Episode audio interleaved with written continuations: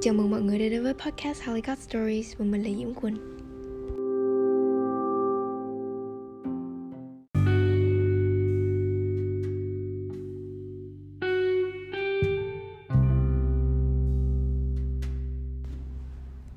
à, Một tuần qua của các bạn như thế nào rồi? À, một tuần vừa qua đó mình thì rất là vui Tại vì mình đã nhận được rất là nhiều sự ủng hộ Và cả phản hồi và góp ý từ mọi người mà mình thực sự rất là trân trọng điều đó. Mình có cảm giác giống như là một phần của lòng mình được lắng nghe và được thấu hiểu vậy á. Nên là mình thực sự biết ơn. Cảm ơn các bạn rất là nhiều. À, qua tháng 11 rồi bạn có dự định gì chưa? Tại vì ờ, hai tháng nữa thôi là tụi mình sẽ gọi 2020 là hai năm trước rồi á. Uh, nhưng mà đối với mình thì à, những cái mốc thời gian như là tháng mới năm mới hay là cả những cái ngày lễ đó đều là những cái mốc thời gian mang tính tương đối thôi. Tại vì mình nhớ những cái cột mốc trong cuộc đời của mình nó qua những cái sự kiện và gộp tất cả những cái sự kiện lại thì nó sẽ thành một cái quá trình. Mà mình chỉ nhớ cái quá trình thôi. À, mình rất là ít khi nhớ ngày tháng. Nên là uh, là lý do mình hơi dở môn sử. Con xin lỗi cô dung. Uh, hôm nay mình sẽ kể với các bạn nghe một cột mốc trong cuộc đời của mình. Đó là lần đầu tiên mình nhận thức bản thân mình phải làm gì để tồn tại. Ờ uh, mình không biết là các bạn nhận thức được cái điều đó. Có nghĩa là mình phải làm gì để mình thấy mình tồn tại? Mình làm gì để mình biết mình là ai? Mình làm gì để biết là ờ mình vẫn còn mình.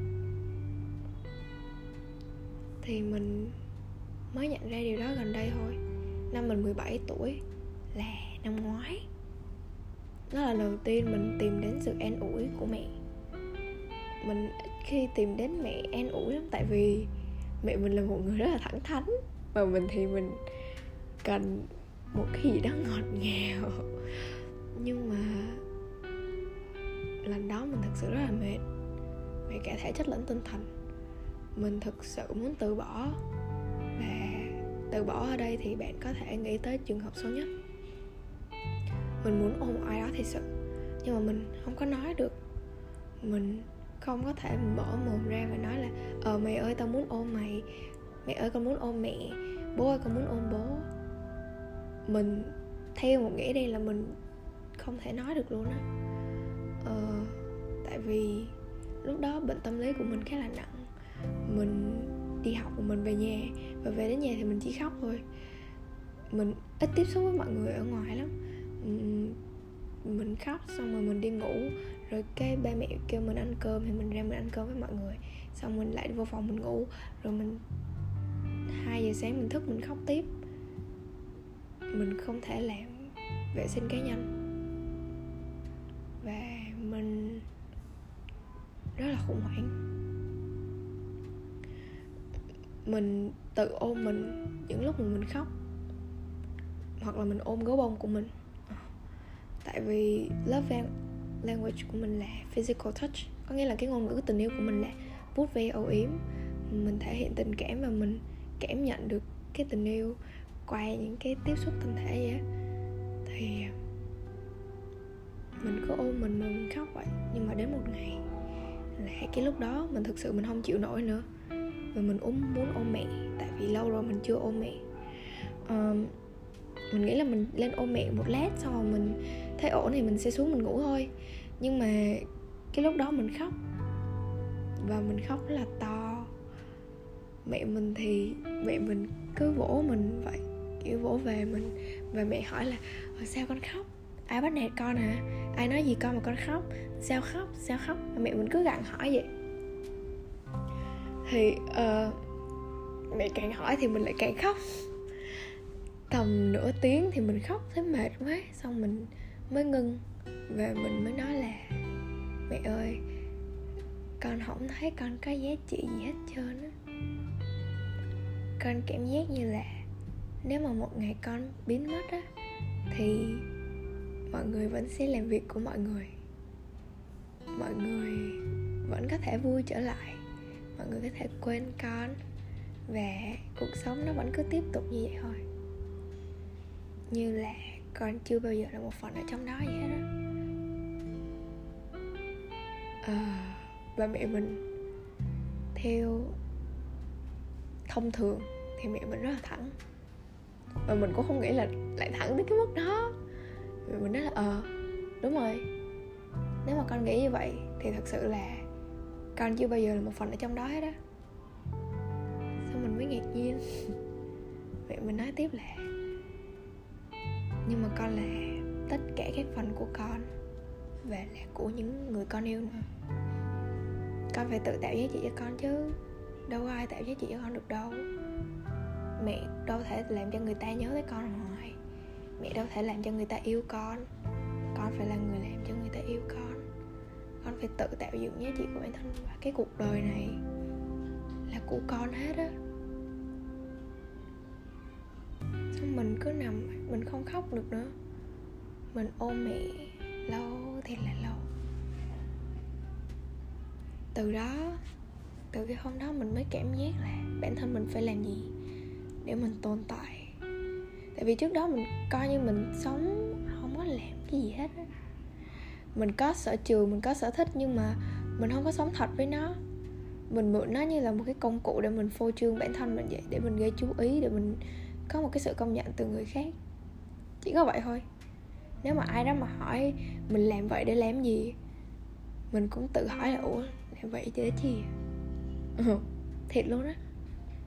Mình thừa nhận đến hôm nay mình thừa nhận làm mình sống trong sự công nhận của mọi người.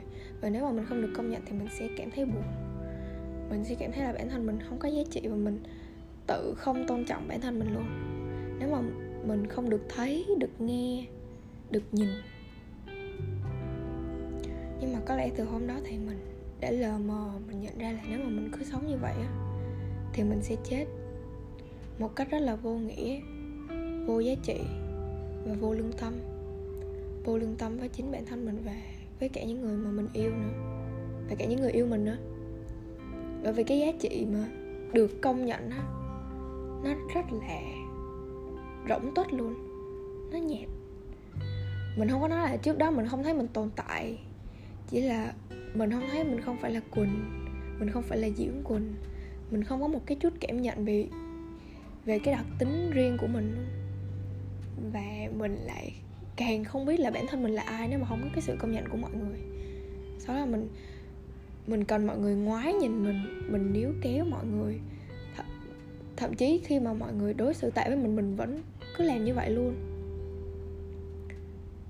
Giống như là cái đứa trẻ trong mình, hễ mà có ai đi ngang qua cuộc đời mình, nó đều sẽ thét vào là, cho tôi một cái mục đích sống đi, cho tôi một cái hướng đi, cho tôi một cái bản dạng nào đó give me some kind of purpose. Give me some kind of direction. Give me some kind of identity. Và đó có lẽ là lý do mà mình nói là mình sợ sự rời bỏ, mình níu kéo mọi người. Và mình đặt ra những câu hỏi về giá trị của bản thân.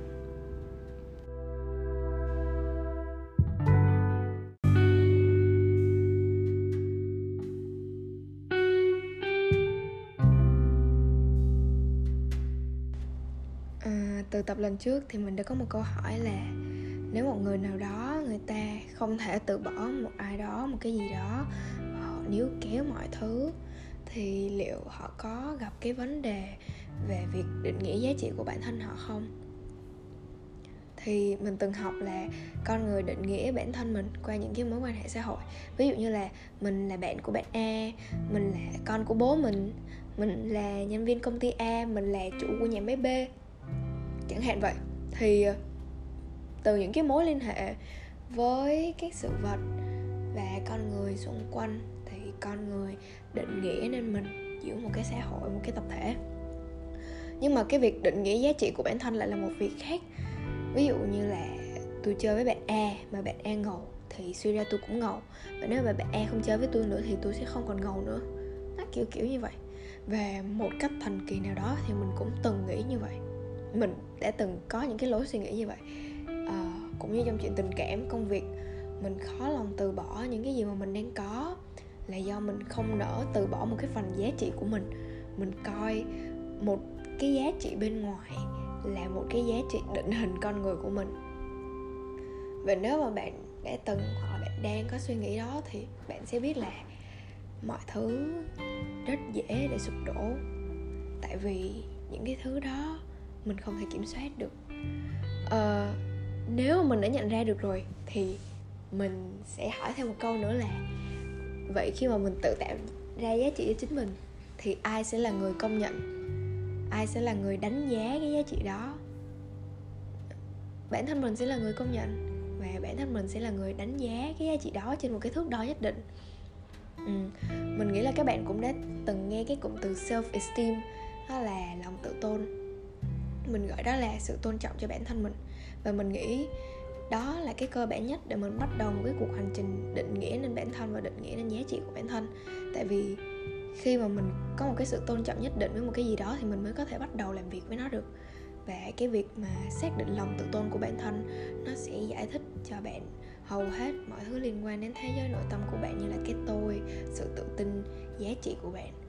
Uh, mình có một cuốn sách rất là hay và mình nghĩ mọi người nên đọc đó là nghệ thuật của việc ít quan tâm. Đây là cuốn sách self help duy nhất mà mình nghĩ là mình sẽ đọc. Uh, The Subtle Art of Not Giving a Fuck của Mark Manson. Thì ở đây tác giả đã đặt ra câu hỏi và mình nghĩ là mọi người cũng nên đặt cái câu hỏi này cho chính mình là tại sao tôi lại thấy việc đó là thành công? Tại sao tôi lại thấy việc đó là thất bại?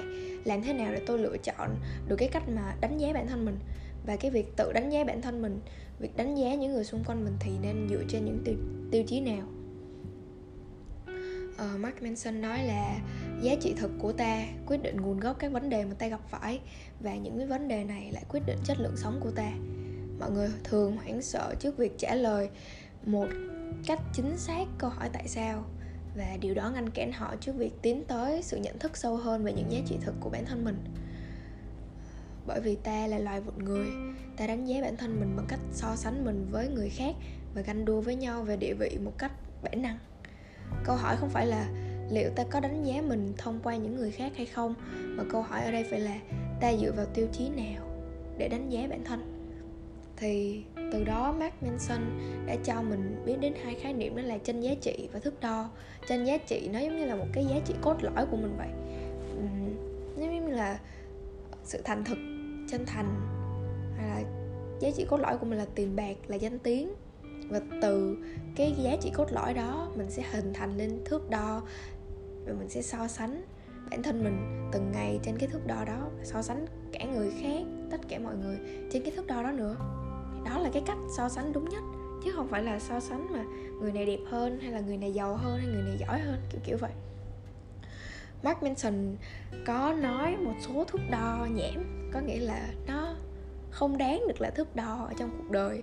Thứ nhất là sự vui thú thứ hai là thành công về mặt vật chất thứ ba là lúc nào cũng đúng và thứ tư là duy trì sự tích cực. À, cái đó thì ờ, mình sẽ nói về một người khác và nếu mà bạn thực sự muốn biết thì bạn có thể đọc cuốn sách này. Uh, thực sự rất là hay.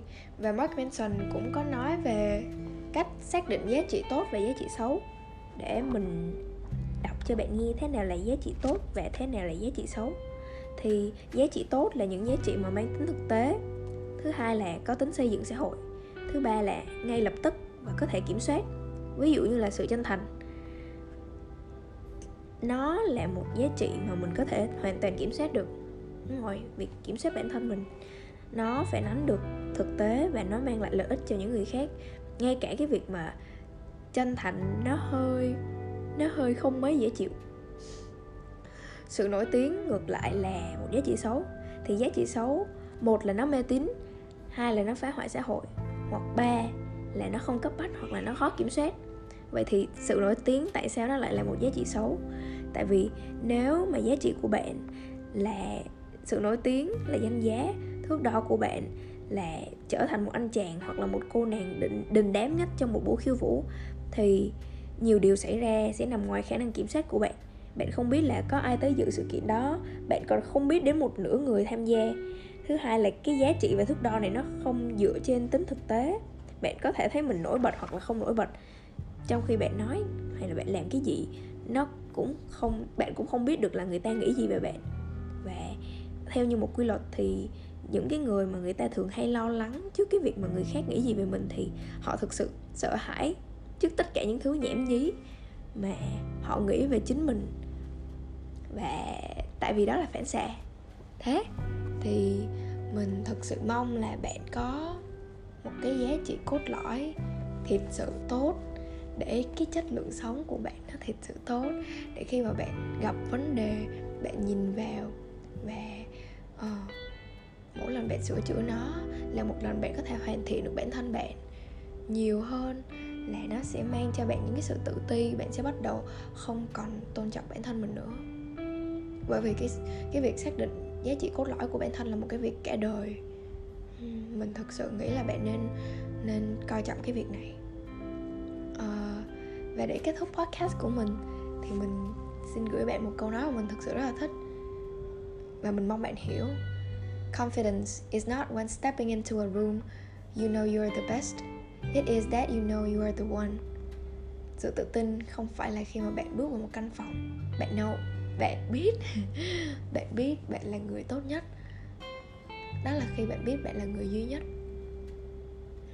Duy nhất không phải là người duy nhất trong căn phòng đó mà bạn là một người độc nhất. Bạn biết giá trị của mình và bạn biết là à, họ cần mình á. Podcast của mình sẽ được ra vào thứ bảy mỗi tuần vào lúc 20 giờ, nghĩa là 8 giờ tối trên các nền tảng như Anchor, Spotify và Apple Music. À, mong các bạn đón nghe và rất vui nếu mà các bạn có góp ý hay là phản hồi. Và nếu mà bạn muốn có một cuộc tranh luận với mình thì đừng có ngần ngại nha mình lúc nào cũng sẽ ở đó và nói chuyện với bạn chúc bạn một ngày an yên